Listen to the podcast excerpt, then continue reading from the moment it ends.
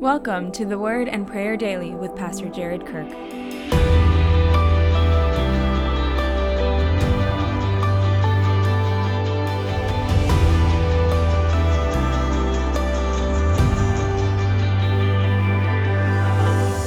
James 1 5 through 8.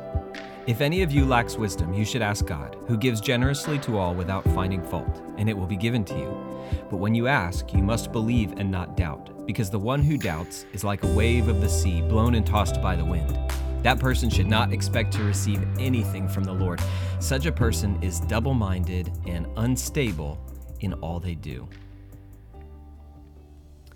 When I was in my early 20s, it was just before the global housing bubble burst. It was like 2007. And a friend of mine came to me and said, Hey, I've got this investment opportunity. You're going to love it. You can't possibly lose money. It was a condo on Fort Lauderdale Beach and it cost like $800,000. Now, keep in mind, I'm like 23, 24 years old. I have no money. I have no real income whatsoever. And a friend, and I'm like, Well, well how would I possibly get the money to do this? And my friend says, oh yeah you don't you don't need a job or anything like that the banks will loan you the money which incidentally explains how the housing crisis happened in America. And so I was really thinking about this because I was a little bit foolish back then. And I'm like, I just don't know what to do. God, how could I figure out what to do? I need wisdom on this.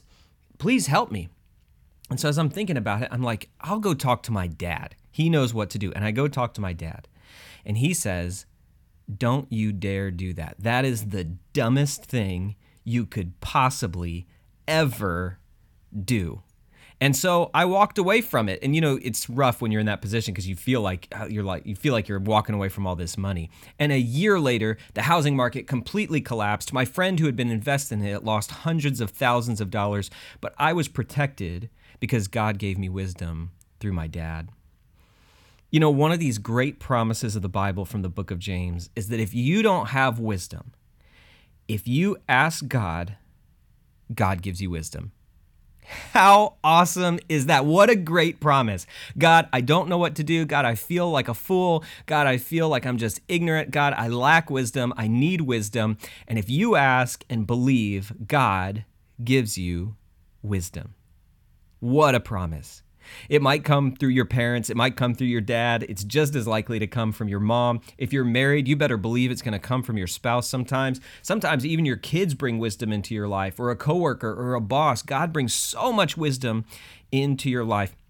But when James talks about wisdom here, he qualifies it. And this is such a great teaching on faith.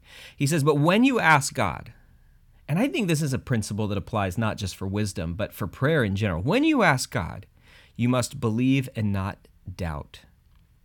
Because if you're double minded, you're unstable in all you do, you shouldn't expect to receive anything from the Lord. You know, it's so hard to, to truly believe that God is good, that He has good things for you, that He has a great plan for you, that He's working it out. And the more you're hurting and the more confused you are, the harder it is to believe that. So, how do you get to that place where you're like, okay, believe, and you just like, how do I believe? And for me, it's always come back to this. When I see the cross of Jesus Christ, I am reminded that God's plans for me are good, even if they're painful. God's plans for me are good, even if they're confusing.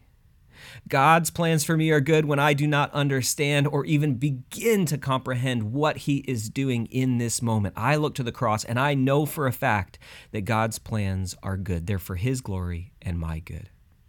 And so when you when you struggle to believe and you feel double-minded, run back to the cross. And God will grow your faith there at the foot of the cross. There is no better soil for growing your faith than the soil at the foot of the cross. And then when you ask God for that wisdom, He gives it. So, what I want us to do is think about those areas where we need wisdom right now, where we're unsure, and ask God to give us wisdom. Let's pray and ask God for that right now.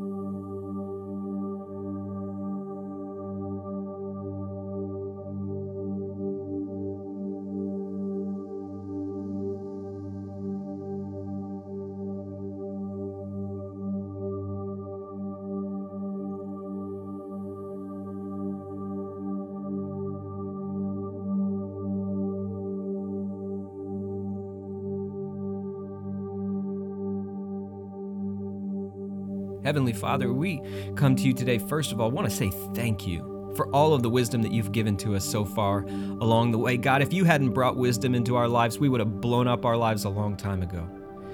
God, we would have made so many more terrible decisions. We would have wandered so far away, but you've been so kind to us to help keep us on a path and help us to chase after you. And even when we stray off that path, you're not scolding us or shaming us. You're just saying, hey, reach out for wisdom. And so, God, that's what we want to do today. Would you increase our wisdom?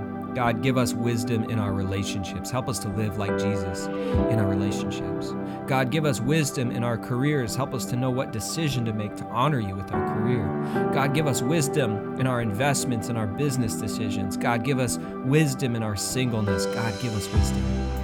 And we just want to say, Father, that to the best of our ability, we believe. We believe there's a God in heaven who gives wisdom because we see the cross of Jesus Christ and we are reminded that you are good and your steadfast love endures forever and you love us and our sin is forgiven and you are good. So, God, we believe and we hold on to that promise today. God, give us wisdom. In Jesus' name, amen. If this content is helpful to you, please subscribe on Apple, Spotify, or wherever you listen to podcasts. To help get the word to even more people, please leave a review and a five star rating. God bless and have an amazing day.